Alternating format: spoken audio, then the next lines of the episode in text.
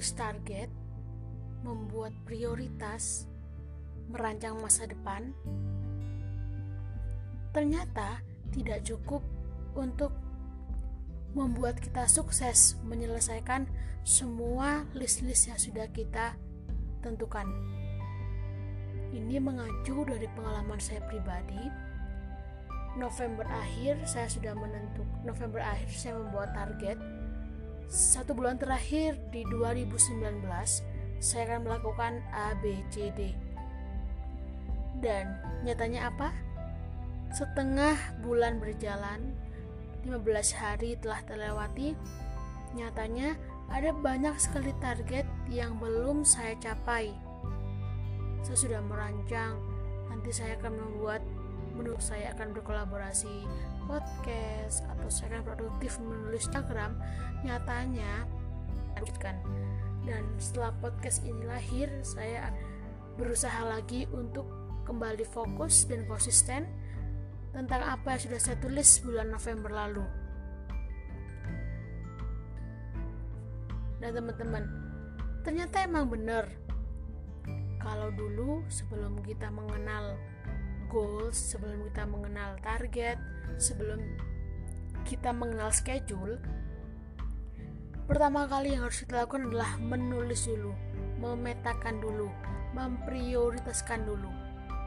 Baru setelah kita sudah selesai atau sudah tuntas di step pertama, kita akan melaju ke step kedua, yakni eksekusi Nah, di eksekusi ini yang dibutuhkan bukan lagi soal rancangan-rancangan target, tetapi sudah naik level ke eksekusi. Jadi, apa yang sudah kita eksekusikan? Banyak orang, ini termasuk saya ya, banyak sekali orang yang sudah merancang. Oke, okay, 2019 saya harus kurus, saya harus sehat, saya harus stop ini, saya harus stop rokok dan lain sebagainya. Tapi coba Tanyakan lagi ketika akhir hari seperti ini. Lebih banyakkan mana yang sudah memenuhi target sama yang masih OTW atau bahkan yang belum sama sekali. Kalau masih banyakkan yang sudah uh,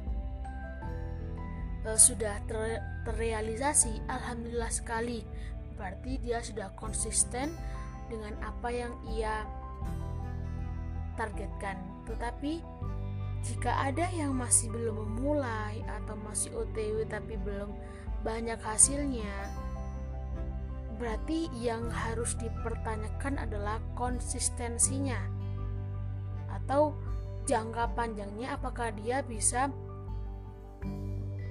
rutin melakukan hal-hal yang bisa menceklis targetnya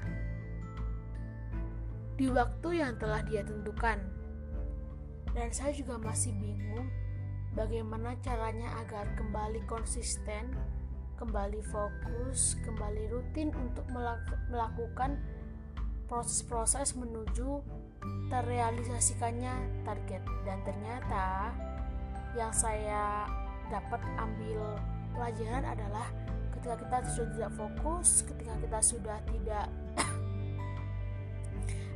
kita sudah tidak konsisten dengan apa yang sudah kita rancang, itu kendalanya satu.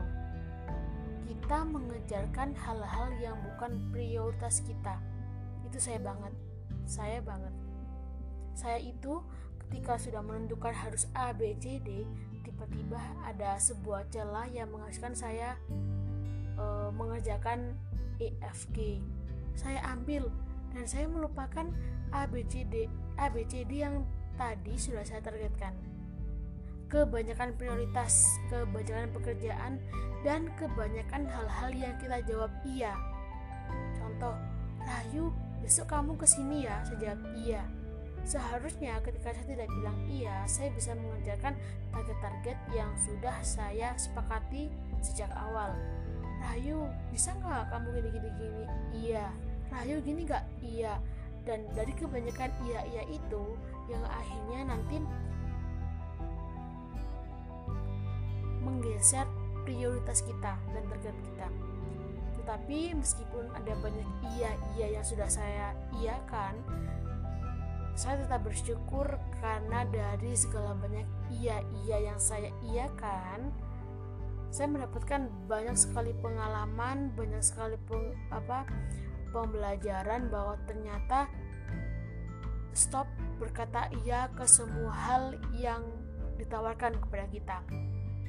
Kita harus memilih-milih. Betul kalau ada yang bilang tapi kan itu kesempatan tapi kan itu hal baru harus coba dong. Betul tetapi ketika hal baru itu datang di waktu yang tidak tepat yang akhirnya nanti akan memperlambat e, pencapaian target-target kita itu malah nggak baik gitu. Lebih baik target kita selesaikan dulu setelah target semua selesai baru kita mengambil kesempatan-kesempatan yang lain. Ingat teman-teman kita bisa merencanakan apa pun. Merencanakan kesuksesan kita dengan target-target yang sudah kita jalani. Tapi kalau tidak konsisten tidak rajin hanya jadi omong kosong.